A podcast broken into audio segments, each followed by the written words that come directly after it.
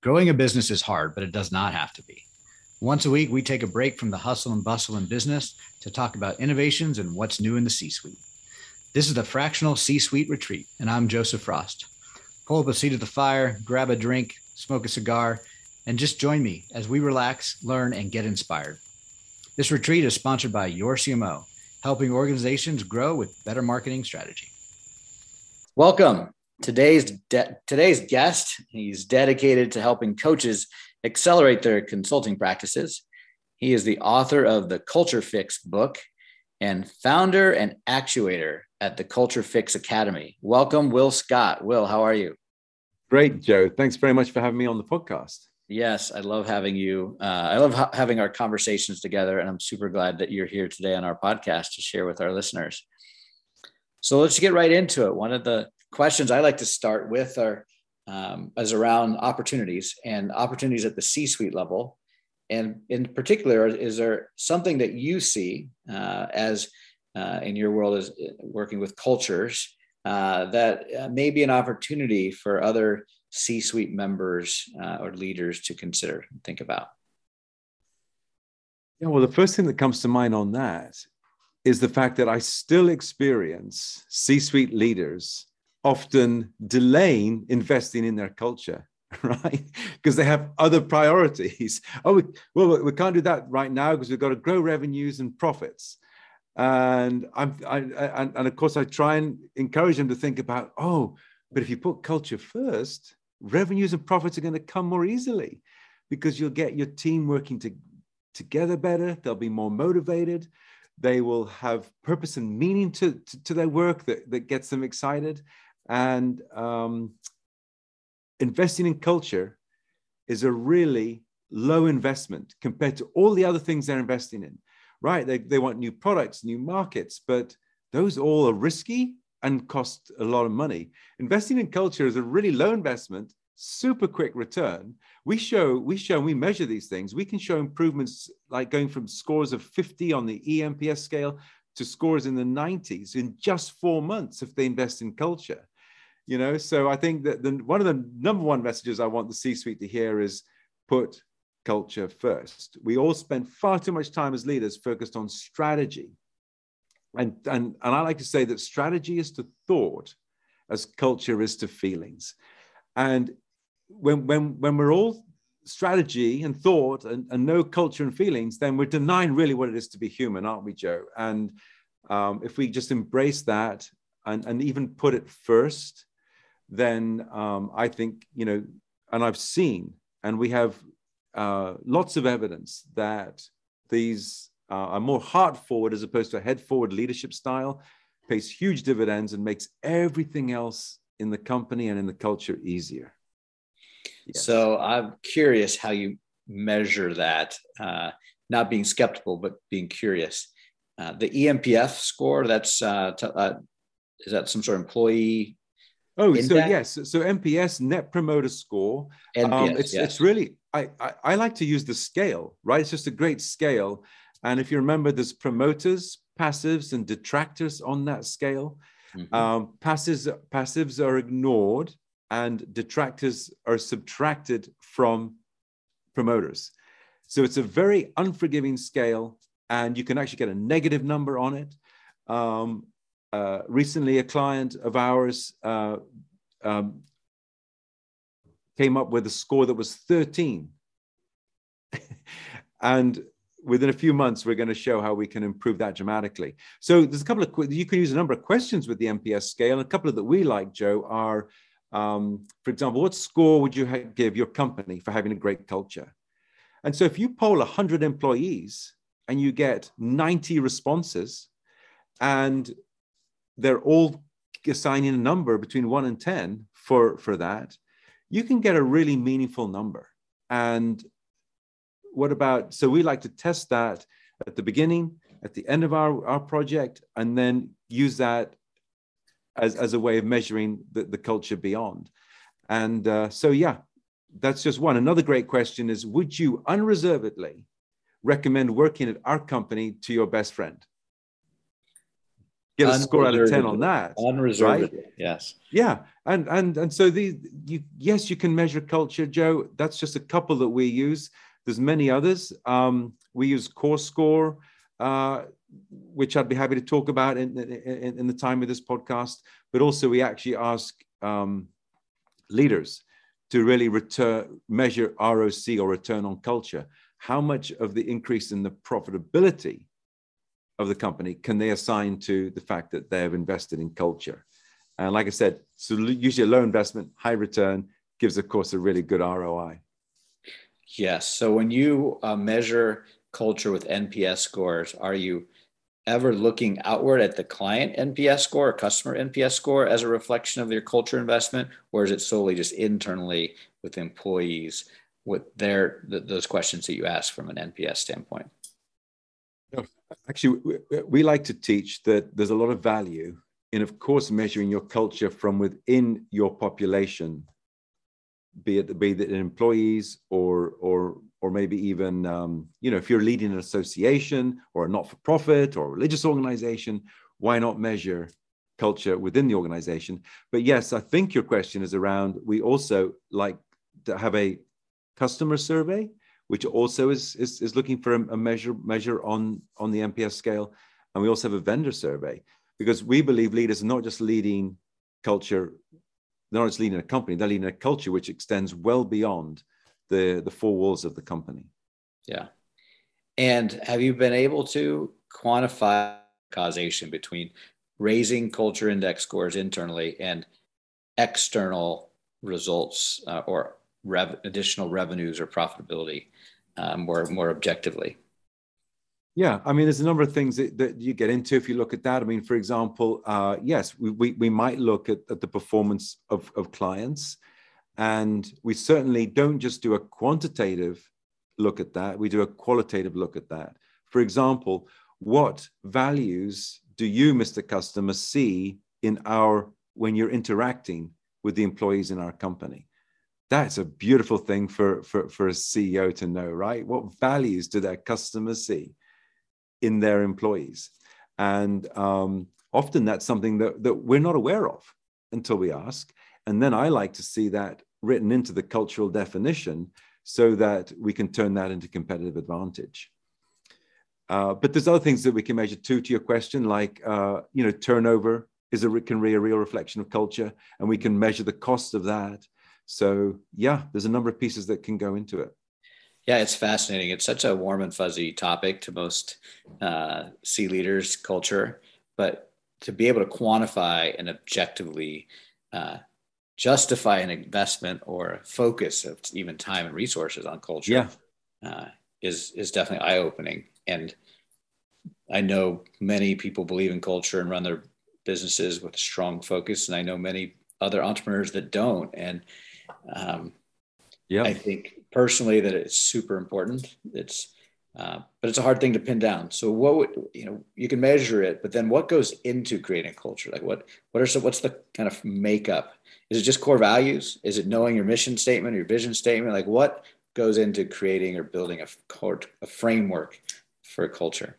Yeah, well, uh, so we like to talk about uh, implementing nine deeds in 90 days. So there's actually sort of nine distinct pieces that, that, that we believe are important. And really, it's not, it, it core values are very important. And that's, that's sort of step one. You need to have a cultural definition our cultural definition is, is goes beyond simply being core values. But then we believe that a lot of leaders have core values, or a lot of companies have established core values, but very few actually have a valued culture. And we know this because leaders will often say, "Oh, you know, we've got a great culture, and we, have got all our core values sorted out." And then I say, "Oh, great! Please tell me what your core values are." And do you know how many times the CEO, the leader of the company, cannot even name all the core values in their own company. Oh, and, and, like and then we say, yeah. And, and, then we say, okay, can we poll your employees, you know, and see what they think about, about your culture? And of course, that's one of the things we look for. And uh, in my research, Joe, I can generally say that only half the employees can name only half the values. So imagine this powerful tool we're not only not using them, actually, we don't even know what they are. so I know, and you know, and I know a lot of EOers have drunk the Kool-Aid around having core values, but what's a, what's what's a valued culture? And so we think there's these nine steps that you can take to, to go to really having a valued culture. And the ninth one that we've already covered, which is talking about measuring culture. Okay. Um, so look, it's not just about core values, and, and I could talk at length about this, but uh, let's take the core chart, for example, which is one of the deliverables, one of the things that we believe is really helpful part of our process. And that, yes, that has core values, but it also has descriptive behaviors for the core values, right? What do we mean by that value in our company? And then we believe it should there should be a core purpose there addressing the why. So we like to see them address their why there. And then we have things like a core target and a core date. And that target is a number, but it's not a it's not a number of profit and employees and things like that. It's a number of the goodness we do for the world. It's really a count of the why. It's really a count of the why. And put a real date on that so we know when we've got there. And that is hugely powerful for folks for breeding loyalty within your company.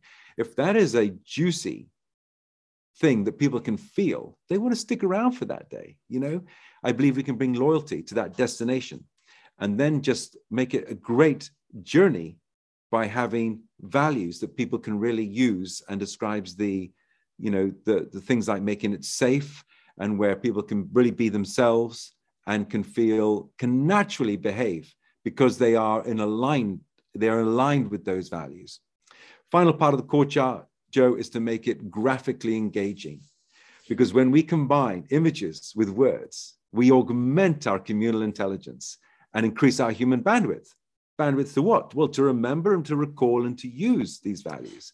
And that's research done by Robert Horn in Stanford showing that the, the power of this. So um, we like to, that's covering the pieces, the anatomy, if you like, of a core chart. I love that core chart idea. I've seen yes. it before, you've shared it. Um, so just uh, off the top of my head, we have a core value. It's elevate your peers. That's the last core value we had. We have six core values, which is a lot. But we added that one recently, most recently, because we wanted to have a value that really talked about helping each other out within the organization yeah. and, and and elevating the the peer group. And so to take your core chart, then like what are behaviors that are associated with that would be what I would start to build out. Like it's showing up to meetings, it's mentoring each other, it's jumping on a one-on-ones when asked. Like those would be behaviors, right? Yes. But what, what and the why might be because we're all trying to build better practices for each other, and there, there may be a why behind there. But I've not heard, and I've, or nor did I. Maybe I heard, I didn't listen. Is putting a target to what that good is. So, in that example, would it be something along the lines like we want to mentor a thousand people in in the community with, or something like that? Is that an example of what how you would put a, a yeah. number around yes, that so, value? Yes. Now, I, I'm so I don't talk about putting a, a number for every value, right? You, okay. I think you said elevate your peers is one of the values. Right. But what's the why for the organization overall? Okay, so it's picking one why separate from the core values. That yeah, yes, that's right. And and of course the, the core values, you know, definitely support us getting to that why. But um, but but that might be your why, you know, is is um, is to elevate a thousand people's lives by 2025 but I would still say, as you actually in um, insinuated, but why? So yeah. elevate their lives. Why? Yeah. So that. And I find the really powerful two words are so that, because often that that could still be what we do. Elevating people's lives could still be a what, but the why might be, you know, so so that they can, you know, reach their full potential, as we say in EO, or or or, or whatever yeah. words you would choose to put on that. I love that. So that our, our why is to build life changing practices. So that would be the thing that we need to add to our why. I think so. And yeah. I think this is often the case. And the so that starts to touch on, on something you can feel, mm-hmm. right? So um, so it's nice that, that if the, if we get some sort of emotional tug in there yeah. when when we've completed that sentence. Uh, so but I, do find so a lot that, of yeah. yeah. Go ahead, so try it. Yeah, the, the, things that come to mind are so that they can live more happier lives or you know there's there's that and also just talking about it makes it more warm and fuzzy to me so yes that's a that's a great takeaway thank you for that i'm gonna I'm going to bring that back to my team. Like, oh my gosh, Joe's got another idea to share with me. And but yeah, I think well, and, and yeah, so so and, and you've you've already sort of thrown a, a, number out there. And what I find is really cool about that is, of course, being able to, to measure towards that. And so what we really want is, is is our team members when they're asked in the pub by a friend, "What do you do?" That they don't say, "Oh, you know." Um, we, we sell software licenses so that people can be more efficient but they say oh, you know what? We're, we're changing the world by, by doing X, Y, and Z, which is our why. And we just happen to do that by selling this, this software that, that, you know, that power empowers people to do that. Yeah, I love it. I love it. So you've got this uh, nine deeds you do in 90 days as part of your uh, process to establish culture. And uh, some of that includes making sure they're straight on core values and then making sure it can be measured. Um, you also have decided that to, to bring this out to more businesses to take it to other coaches and, and essentially train coaches how to deliver this to their clients.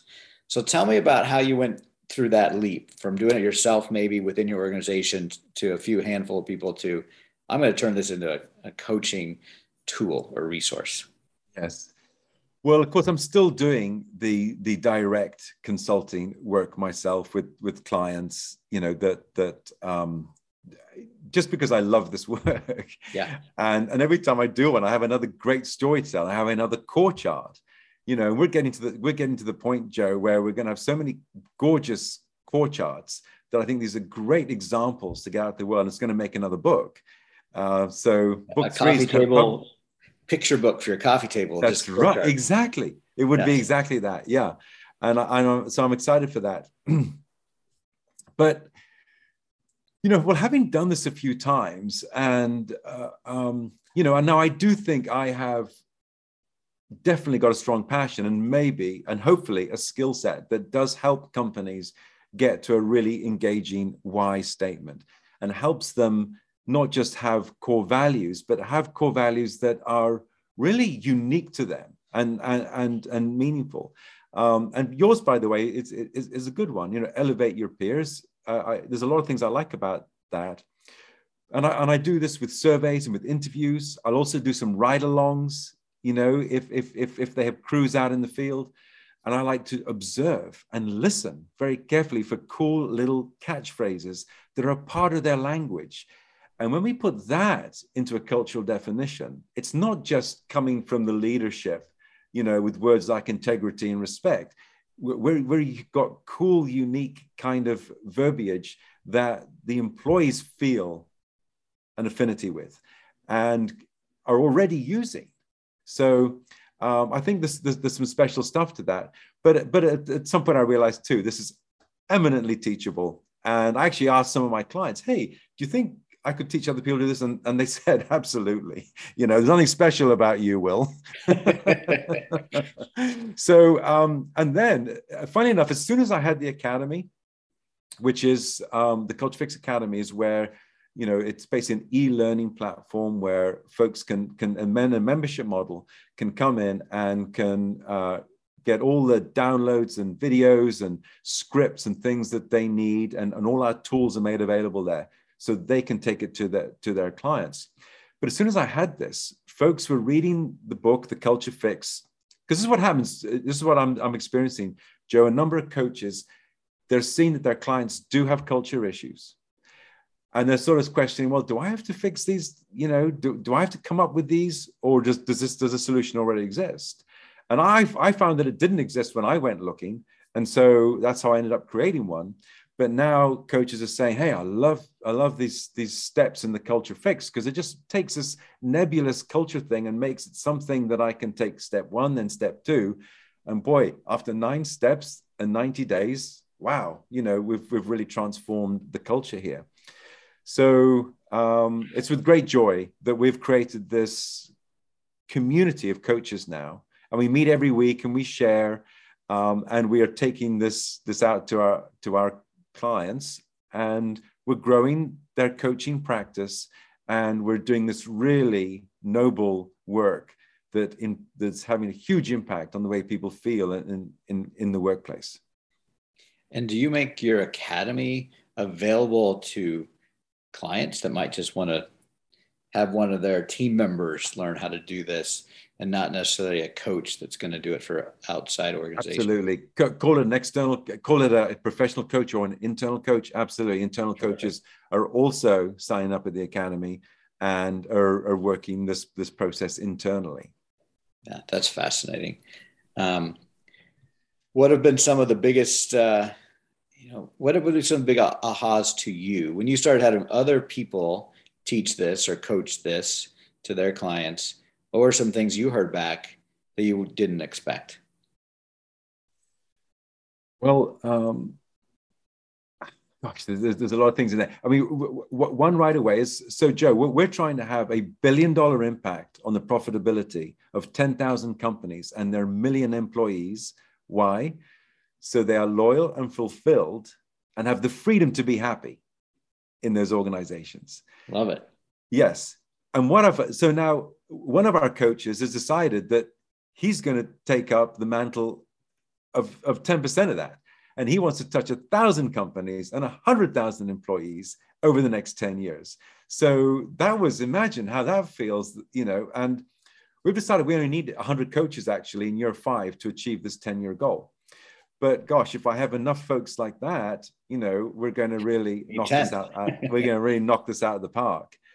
Uh, but of course, just the creativity that comes from some of the coaches uh, who, you know, the, the, there's different passions amongst them, but one, one of them is sort of a journalist major and, and loves getting into the wordsmithing of, of, of, of the core values with the client. Uh, others are more visual and so love bringing that, the, the, the graphics and the imagery to, to it. Um, and of course, the stories they have to tell, right? We all love the, love the great stories.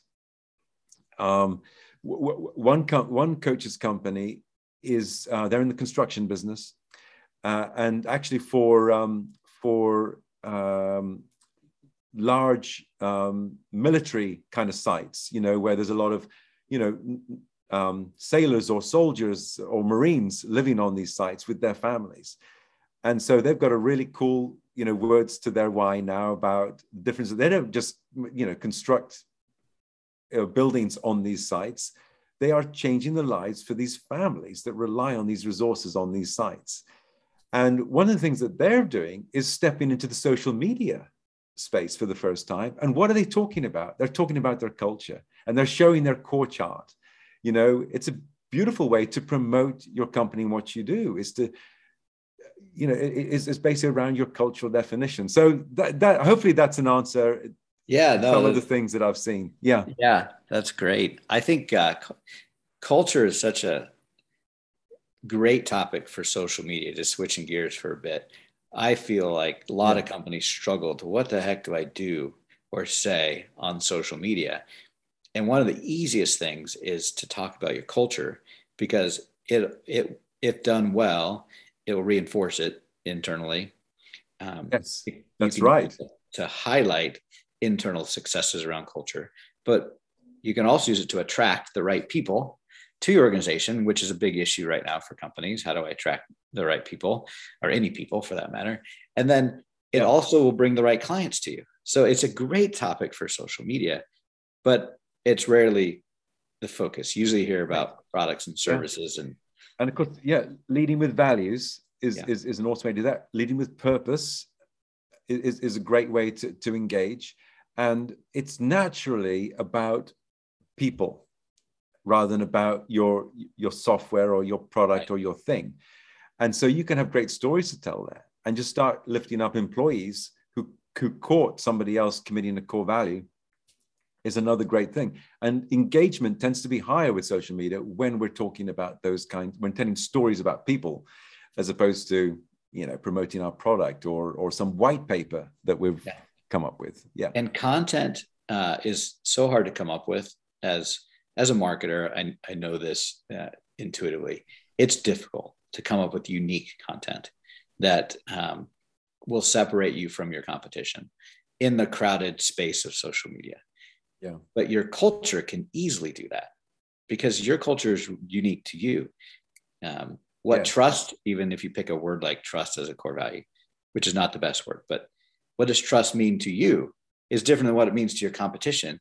And you can put a camera on somebody over Zoom and say, Tell me a story about trust and what it means to you in our organization. And in one minute, you've got a piece of content that was easy to come by and differentiating and can be shared on multiple social media platforms. And, and is interesting and engaging. Yeah. Yeah. Yeah. It's, yeah. Uh, we, we've used that as a tactic uh, for a couple of our clients who were struggling with social media. And I, and, you know, I developed a very simple to execute script for them. Um, oh, that's awesome. core value questions, why questions, purpose questions. Yeah. Can, you can do it every quarter, fresh, never gets old. Yep, absolutely. Yeah. There's um, there's a company in um, in Indianapolis that's in the kitchen space, and actually, lot of followers on on on on Instagram. Huge amount of followers on Instagram, and because of course it's very visual is is is their products and services right? And the, and the things that they do it's not just kitchens but it's also homes and so on. And there we help them define their purpose as being about creating meaningful memories. And um, to, to think about that. So, so, so if, if they refresh a kitchen, for example, they're not just talking about granite and stainless steel. They're talking about uh, making meaningful memories in the space because that's really what kitchens are about, here. aren't they, for families and neighbors yeah. is gathering around in, in there. And, uh, yeah. and so meaningful memories and and you know being a sort of springboard to live your best life from. And when they talk about that and connect that with with their followers on on social media, you know, it's no longer competing on price around granite and stainless steel. It, it, it's it's about that, and of course that touches the emotions in in in the for, for the family who's having the renovation done, and um, it's just uh, and of course the close rate goes up when you can do can connect with people that way. Price becomes less of an issue. There's just lots of great things. So I think what you're doing for your clients is really is really spot on there. Yeah, uh, I think um, culture is just such a nebulous thing, and it's if you can put any frameworks around it or any tactics around it, it's going to be helpful. In, in yeah, and it does. I don't think it has to be nebulous. I think I think that's that's that's a common misconception, and that's really what we're trying to at the culture fix is to is to fix is is yeah. to make culture less nebulous and not we've talked a lot about measurement but not just measurable but what are the real concrete steps that you can take to have a great culture and um, things like having a core chart so that and i like to say that that should never a bit like a soldier that should never be more than arm's length away from their rifle. So an employee should never be be more than arm's length really away from their culture definition so that they can actually use it and so that they're that they're memorialized in their in their head and they can use them in those important moments. But then the, the rest of the nine deeds you know joe going to talk about uh, for example how to un, how to measure uh, uh, employee alignment with values and, and therefore how, how to unhire certain folks that maybe are not in alignment and are holding the culture back, uh, how to hire using behavioral interviewing techniques and so on, uh, but really specific tactical stuff that we can take to make sure culture is, is not nebulous and, and is a real tool that we can deploy in, in, in, in our organizations. So let's talk about that a little bit as a uh, in the context of working with fractional uh, professionals. So a lot of uh, our listeners and uh, yeah. my organization, we operate as fractional CMOs and there's fractional CTOs and CFOs and CIOs. And by definition, we're not full-time employees, but we're also very integrated in that leadership team. And I, from experience, I can tell you that if there's not a cultural fit, that engagement doesn't last very long. Yeah. So how can we take what you do and, and apply it to that fractional engagement to make them them more likely to be successful or to screen each other better? Uh, so you're talking about making uh, uh, applying the cultural definition to a more you know a more fruitful, more harmonious, more productive working relationship between yeah. the fractional C-suite person and the company that they're their client. Yeah, like yeah, yeah. Yeah, so, so a, a, great place to start there is, of course, is of course the, the values, and um, I would encourage all your fractional uh, folks to be when they're in that sort of um, pitch conversation, that they are certainly volunteering talking about what their values are and saying what kind of clients they work best with, uh, so that we're immediately getting into that value conversation. And I find that can be, you know, really helpful in sort of in, in getting through the clutter quickly and establishing is there going to be a fit. So I'm a coach. These are my values, and these are the kind of clients that I work best with and it immediately starts to, to, to, get and actually can create a little bit of that amongst the client that you're addressing a little bit of that oh that sounds good you know oh i want that. Yeah. i want to work with this coach. I want to be one of those companies. So I, I, I really encourage that. And i also think on the on the company side for them to be clear about their values and the kind of employees stakeholders consultants that they would work that they work best with. And look use the core score to to actually put a number on that. And um, you know, you can find the core score if you go if you go to my book, The Culture Fix. And if any of your listeners are actually interested, just please you know email me or reach out, and I'd be happy to share share it. But it's a tool where we basically look at um, applying a scale to the alignment of that individual with the value. So if you can imagine a spreadsheet, and we've got you know the, the candidates maybe down the, down the left-hand side, we've got the values across the top.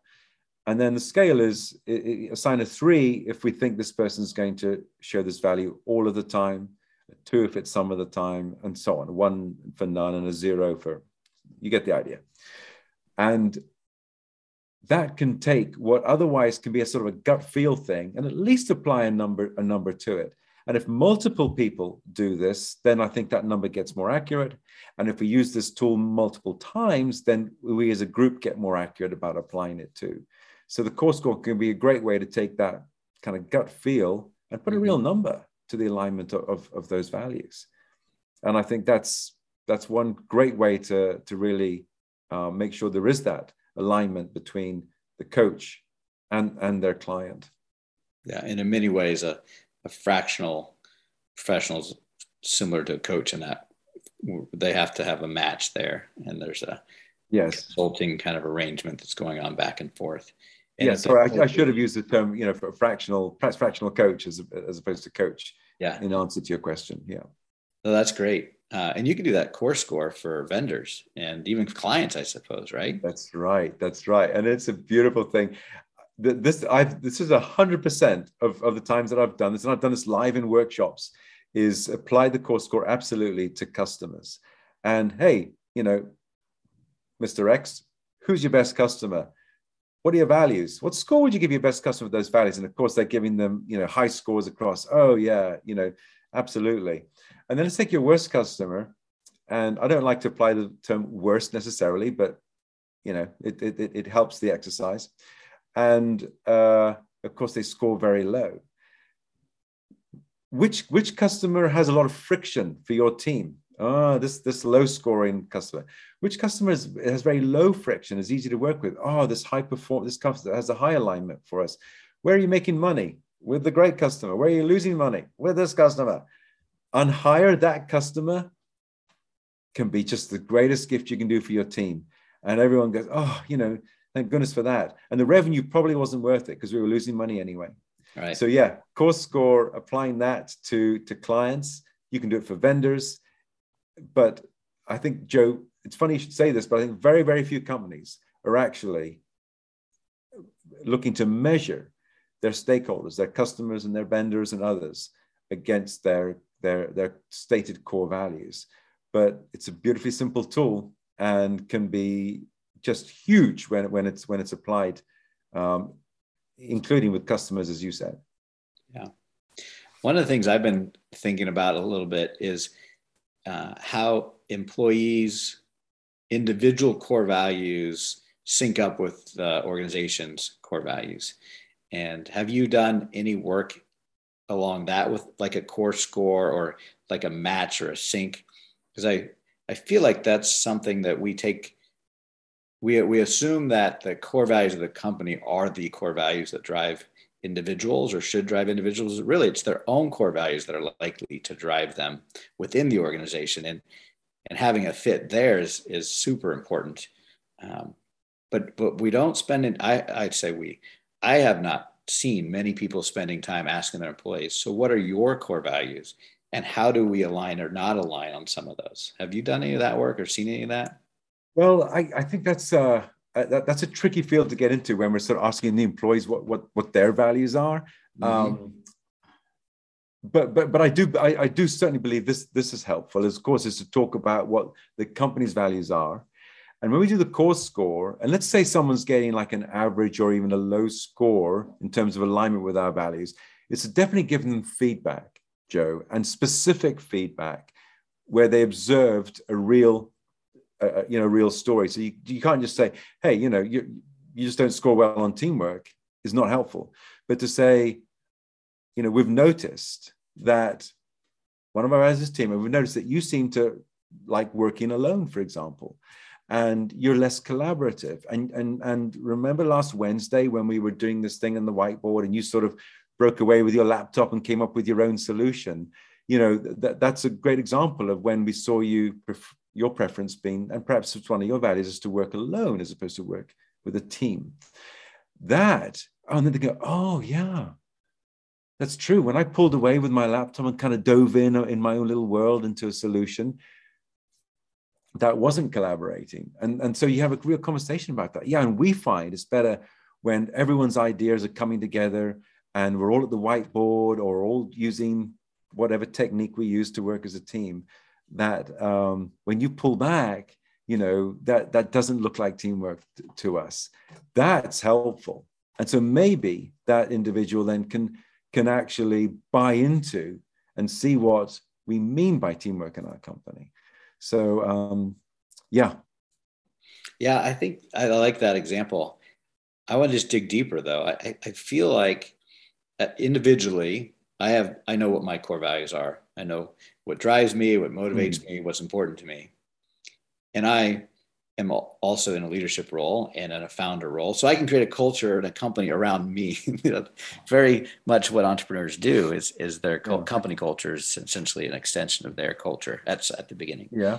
Yeah. But I think equally important are each one of my employees has something that drives them. And I'm not suggesting that I need to change my culture to, to fit what's important to them. But I do think there's value in understanding those individual values and in and then trying to see, you know, are there some areas that sync better than others? And are there some roles that more importantly are better for people with different values within the greater organization?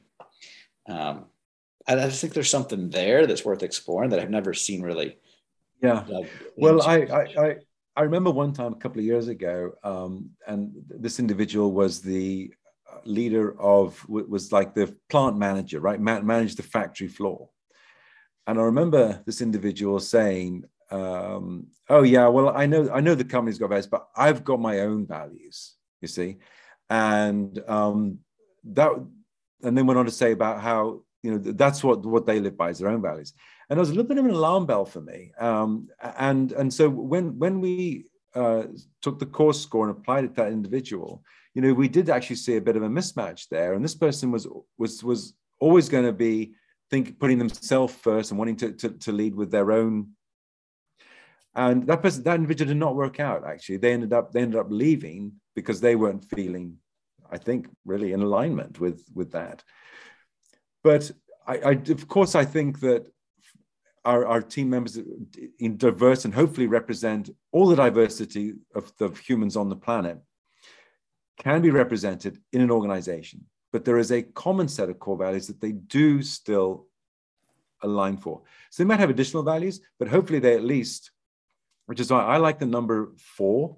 I think four is a great number and maybe three is even better and five is okay uh, you said six, Joe. Yeah, I, I, I think you know getting to six. We sort of folks find it hard to remember once they, they get beyond the fingers on our hand. Yeah.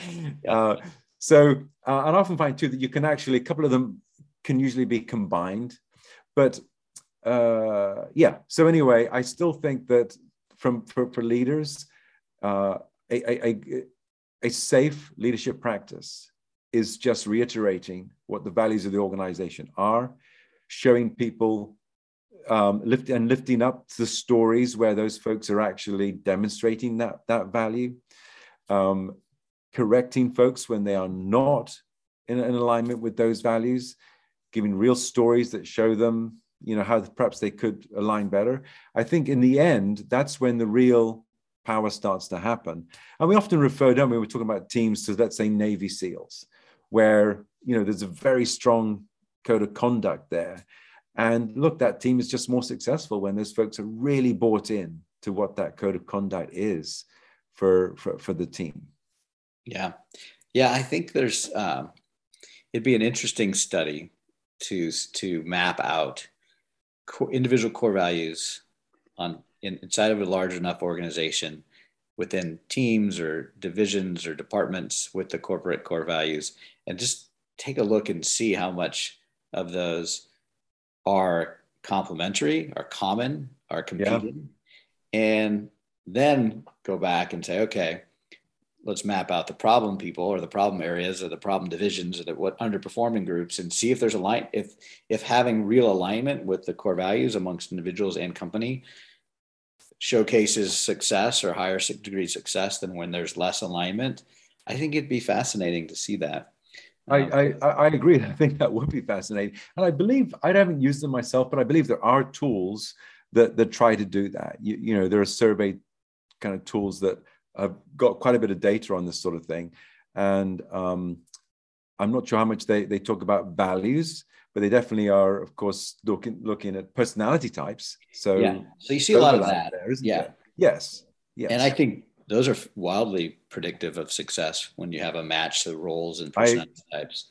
I um, agree. I, re- I really uh, love some of the tools that are doing that, whether it's predictive index or culture index or those kinds of things, for using that as part of the hiring process, not exclusively, of course, but using that as part of the hiring process. Very, very informative. Yeah. That's it's just that it's an area I'm studying as I as I'm going through this journey of trying to discover this decentralized leadership concept. Um, where leadership does not need to be centralized within an organization. And fractional is one step removed from that, right? So a fractional leader is a decentralized leader. But if you go even further down the chain or away from the center, uh, you can have leaders at every level of your organization.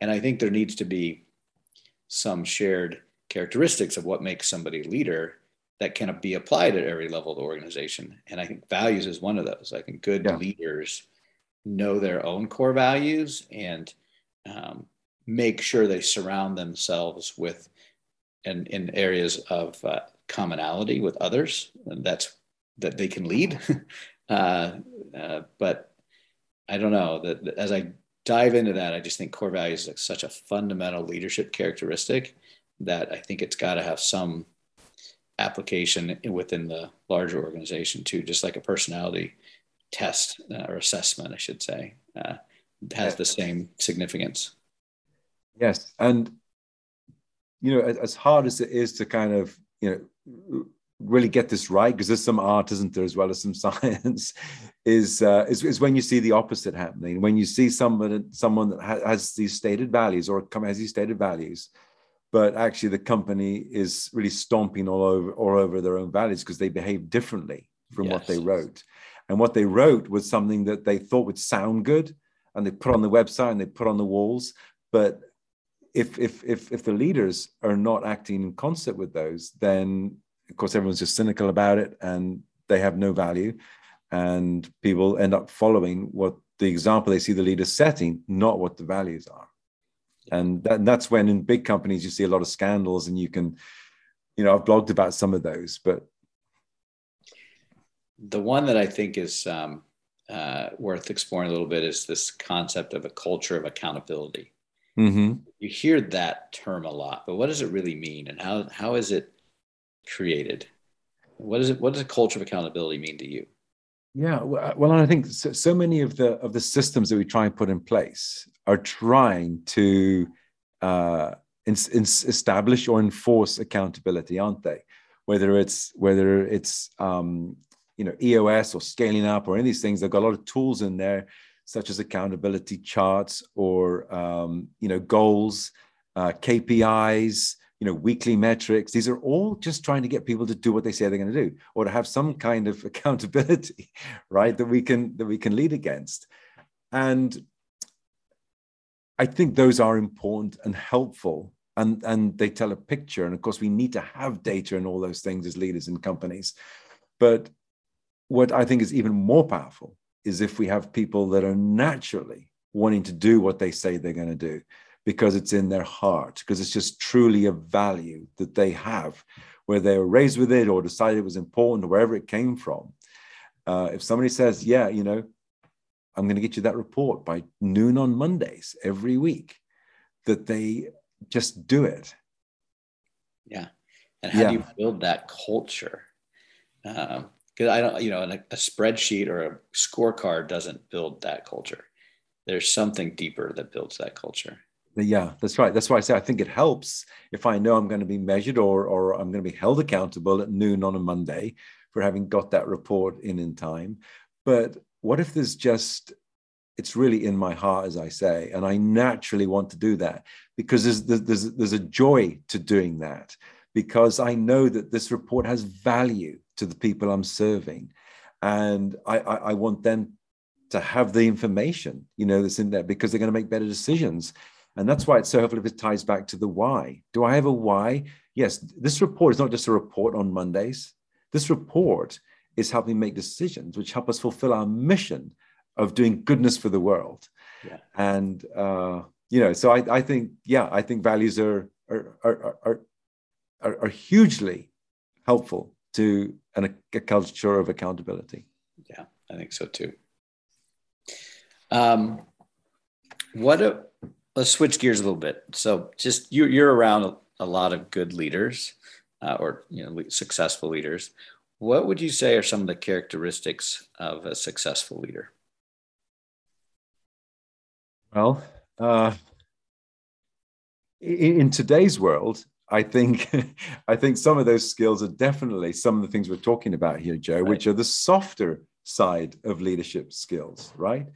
Um, you know, there are people that have spoken and written far more about this better than me, you know, but I'm thinking of vulnerability is one of the first things that I think, you know, and, and that's a changing skill set. I think baby boomers were sort of raised with a different mentality about what leadership leadership looks like. But some of the best leaders I'm seeing are definitely ones that can can can um, show vulnerability. Now, why do I think that helps culture? Well, if if a leader's willing to be vulnerable about it, maybe a mistake they made, or will stand up in front of people and say, you know, I'm um, uh, Joe, I, I want to come back to a conversation that we had in that meeting yesterday with the leadership team. And I said something to you which uh, I imagine might have hurt you and which I'm not, you know, proud of saying. And I want to apologize to you. And I certainly want to say that that's not in keeping with our value of X. And uh, gosh, you know, and that's just a, a sort of a, a simple example, really. But I think that parlayed frequently and across the company makes everybody treat each other better, maybe more with more kindness, and makes everybody feel safe adapting that sort of softer side of, of, of, of a leadership side. And that's really the beauty about if a leader's vulnerable, now I can be vulnerable. And I can have step into that conversation around feelings. And I can also, of course, feel feel I can be my whole self at work. And if I'm my whole self at work, I'm much more likely to be loyal and find joy of work there and bring my best creativity. Think of the flip side of that, where if somebody's kind of, you know, if, if our culture is to sort of talk over people and put people down, um, what happens? What happens? I, mean, I, I, I shrink, you know, and oh, I'm not going to take a risk and say that. Um, and therefore, I'm, I'm not going to bring my best anymore. I'm not going to be my most creative. I'm not going to feel fulfilled. And I'm going to start looking at, at, at jobs elsewhere. And so um, there's such a great opportunity today for, for, I think, for leaders to, to have this uh, more heart forward and less head forward leadership style that really sees people, makes people feel connected, makes people feel good. And that, that's where loyalty will come in. And why would they risk going somewhere else if they really are happy and feeling good, you know, where they are? Yeah, I think I hear I hear you loud and clear, and that's a common.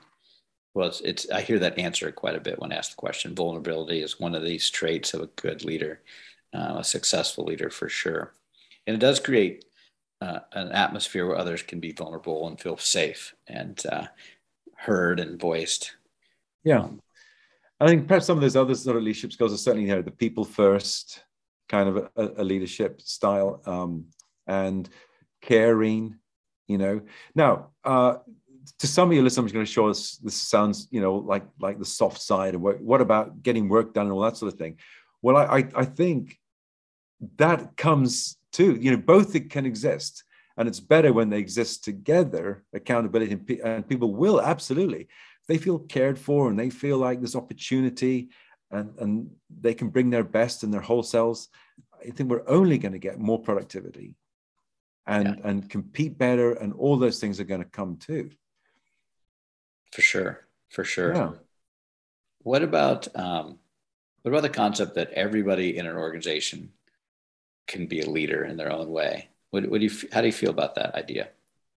Well, uh, um, again, I think it depends on, on, on, on the culture, but I've seen many cultural definitions. In fact, one came up yesterday. Um, uh, California Closets, the franchise company. I don't know if it's still true, but years ago, one of their values was we lead. And they absolutely were intentional about everybody being able to be treated like a leader, and everybody was a leader um, right down through to the franchisee employees who are going to someone's home and you know leading them through a design maybe right. or leading them through the project and leading with the values. Another one of their values by the way was we value we.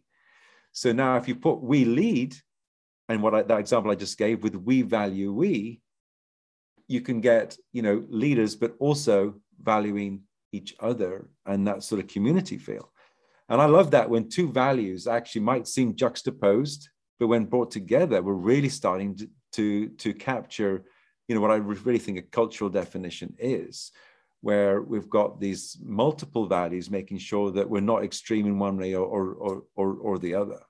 Yeah, I, I, hadn't heard that story about Cal- California closets, right? Um, I like that because I, I think that mentality of that everybody's a leader at every any level in the organization is powerful, but con- conceptually, but how do you bring it to life? Because that's that's the hard part. How do you? Yeah, which is where it's important to have descriptive behaviors. And what do we mean by by we lead in in in our company, and put a bit of bit of meat on those bones. Right. Makes yeah, it you, makes it much more usable and providing a language for that employees can easily recall when they want to you know step into that uh, role of being a leader within the company. Yeah. Yeah. Um, any other thoughts on leadership? What's what's what's when you think about a leader? What's the main job of a leader?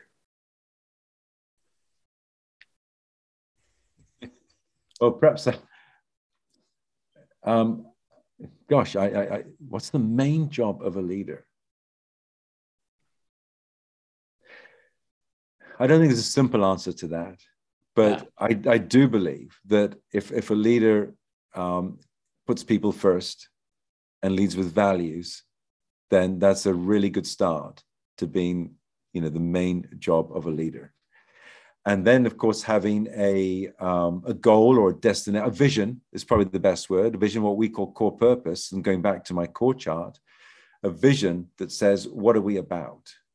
And and have that core date and that core target about what, what we're about. And that's why I love the core chart because I think if a leader can, can, can convey and answer all the strategic questions that an employee cares about in one, you know, engaging image, then that's a lot of their, their work is done.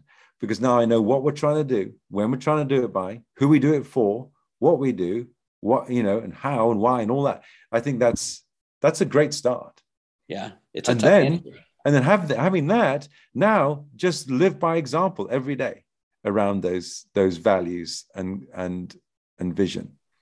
Yeah, yeah, I've been thinking. People will that. follow, and you will achieve. You will achieve what you're setting out to. Yeah, like a leader needs followers, right? That's it's almost fundamental. Yeah. Um, yes, and, and lead what, yourself, but um, you know, outside of that, you need followers. And so, is the is the is the is the job to attract followers, inspire followers, uh, set a direction for people to go. There's there's just so many things that come with that question, and it's always a fun one to ask because it's hard to describe what a leader's job is, what a leader does. You kind of intuitively know what it is. You know a good leader when you see one or you went around one, and you know a bad one.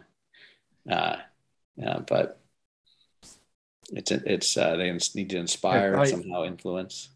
Yes, I'm trying to remember uh, the name. I think the name the, is, is McGregor is, is a very well known um, and very established leader that has a leadership book that dates back a while.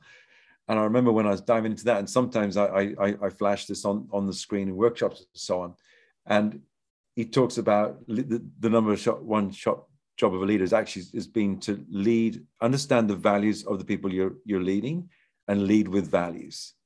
Yeah. Yeah. Well, that gets to the idea behind understanding individual values as well. If I, if you mm-hmm. if you know your values, you know the corporation value, and you know the values of the people that you want on your team and have on your team, you can help. You can utilize that knowledge to lead. Yeah, and I think you've you've talked earlier about how important it is that the leader the CEO, the founder, and uh, you know a lot of the sort of clients that you and I and your fractional uh, professionals have is is this idea of at least there the, the company values need to be in alignment with the leader's values so yeah. of course they can lead with that and uh, I, I, know i've got at least one example and it's it from actually from, from a company based in asia where the leader thought they were doing the right thing in, in, in delegating the discernment of the values to their team. So their team had, had buy in. But what they came up with didn't really, the leader didn't love. And so I think that is absolutely a no no, and that the leader should be very much involved with the process of discerning values, include the team for sure. But what we want the values to come out of, of that exercise, is certainly values that everybody, the leader and the team, uh, can can can run with. Yeah, and and it is certainly okay to have values that are somewhat exclusive. Um, I feel like that could be lost in the, this idea of building values together. Like it's okay to have values that some people don't align with, and they're not probably good fits for your organization. It doesn't mean they're bad people. They're they're just they have a different set of values individually and they need to find an organization that they can align with more. I think that's okay. That's an okay outcome of yeah, these conversations I, I, for sure. Absolutely. By the way, I think it's okay. And, and, thanks for reminding me about this. Is that some companies might have a value that is a, a, a stated value of what they don't want. Yeah, that's okay too. And like I know at least two companies that have that, that have got as a value no assholes. Yep. Maybe that's an obvious one. I've heard that but, one. I love that one. yeah, um, but you, your value might be what what or also statement what what you don't want. But I remember one time uh, in one of my companies, we were kind of having a reset and a refresh. And actually, I bought into the company, so this was done with the with the, the founder of the company, and we announced what our values were. And there was an employee there who resigned, like within an hour of coming out of that meeting, resigned. And clearly, just didn't like the direction. We didn't like the definition that we'd put up for our culture. Yeah. And uh, you know what? We were have we were kind of feeling some some issues with that individual. So I think values can really be helpful. And yet, maybe they'll even vote with their feet sometimes. And that's actually probably a, a good thing. And it certainly wasn't in that example. Yeah, it's very. They were going to go on. Um, in fact, instead of you know um, working within a company, they were really going to go and have their own uh, practice as a 1099 you know software engineer. And probably uh, you know much better thing for that person to do given their values and their desires and so on. Yeah i mean if you if you as an individual value independence and uh, you know, innovation and creativity, and you find yourself in a very regimented role within an organization that doesn't give you any of that, that's that's that's you know that's a painful experience every day you go to work. You, you should leave. It doesn't mean that organization's bad or that job is bad. It's just not a good fit. But if you like that structure and that cadence and that discipline you value those things you're a great fit in that role. Those, yeah. those, those are both okay outcomes. Absolutely. yeah, absolutely. That's right. That's right. And that's why i like using the word unhire instead of fire joe because um, I think firing is, is, is is first of all very bad for culture, yeah, know, right?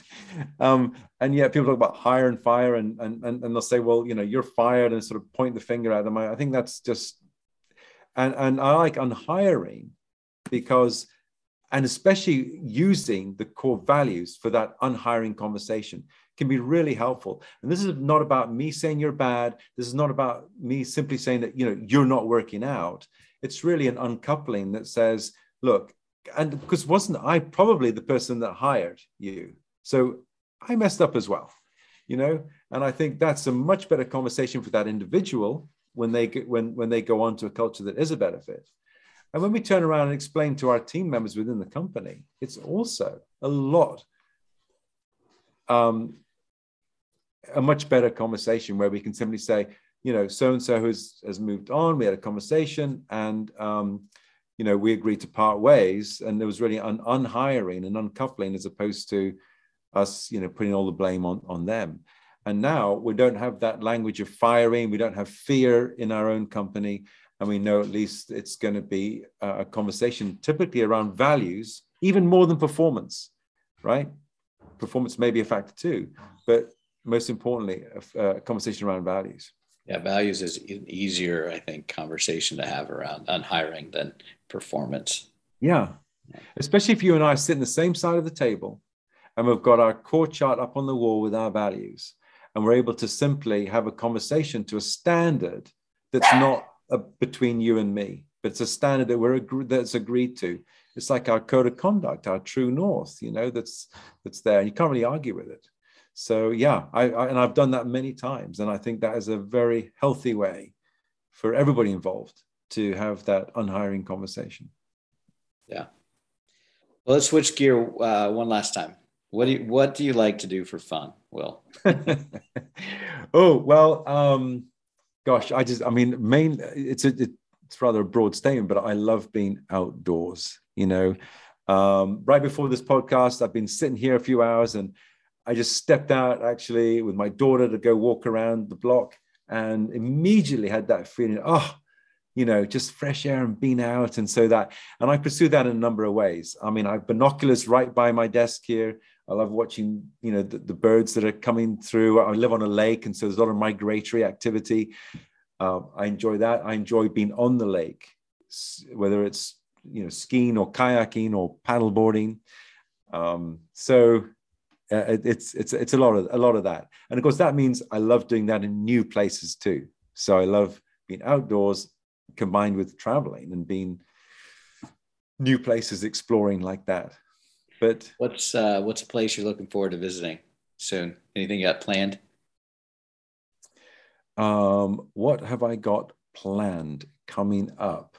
Uh well you know what? I'm going to be camping in um on on near a lake. I always like being near water. Uh, with EOers, actually, with oh, EO, really? that, that's the next trip. Next week, uh, I am going to be uh, taking the RV into the woods near um, near Birmingham, Alabama, and uh, doing that with a number of EOers. It's going to be 91 degrees. Yeah. And there, uh, there's going to be some some boats uh, by EOers for everyone there. That's the Entrepreneurs Organization. It's an organization that Joe and I are both members of. So that's coming up, and that's going to be outdoors, on the water, in the woods. That's where I, I you, like to how be. How did you pick that destination of all places? Alabama. Well, yeah. Nothing wrong with Alabama. I've only been there once, but from a guy from Wisconsin well, um, going all the way down I think there. They got, they got some pretty fabulous country. Uh, but no, I mean, I have friends there first, right? I'm actually, um, I, I, go there every 90 days to do their, I'm their accelerator trainer, Joe. You know what that means. But so I have friends there, and this this has been in the works for a while. Well, that sounds exciting. I'll, I'll, look forward to hearing your adventures yes. in Alabama, and uh, yeah, we can connect more on that later. Well, yeah. if somebody wants to connect with you, what is a good way for them to reach out? We'll have some show notes so they can get direct links to different things. But what's the best way? Yeah. So thanks. I mean, um, email is always a great way, and I've got a rather long email address, but I think it's easy enough to remember. It's will at theculturefix.academy. Uh, otherwise, just you know, Google it, and they can find me on all the social social channels. Um, but yeah, check us out at theculturefix.academy. Great. And thanks again to all of our listeners. Uh, this is a fascinating conversation. Well, I really enjoyed it. And uh, I love putting you on the spot because I could see your brain churning like mine. And uh, we had a great yeah. conversation. And I, it's, it's fun to explore culture. It's a topic that's probably underserved by many. So thanks for sharing your time. Yeah, no, you're welcome. Love it. Thank you very much. And that's a wrap. There's another successful episode of the Fractional C Suite Retreat. See our show notes and more episodes at fractionalcsuiteretreat.com. This podcast is sponsored by Your CMO, helping organizations grow, save time and money with better marketing strategy and fractional execution. Visit them at yorcmo.com, yourcmo.com. Spelled wrong on purpose.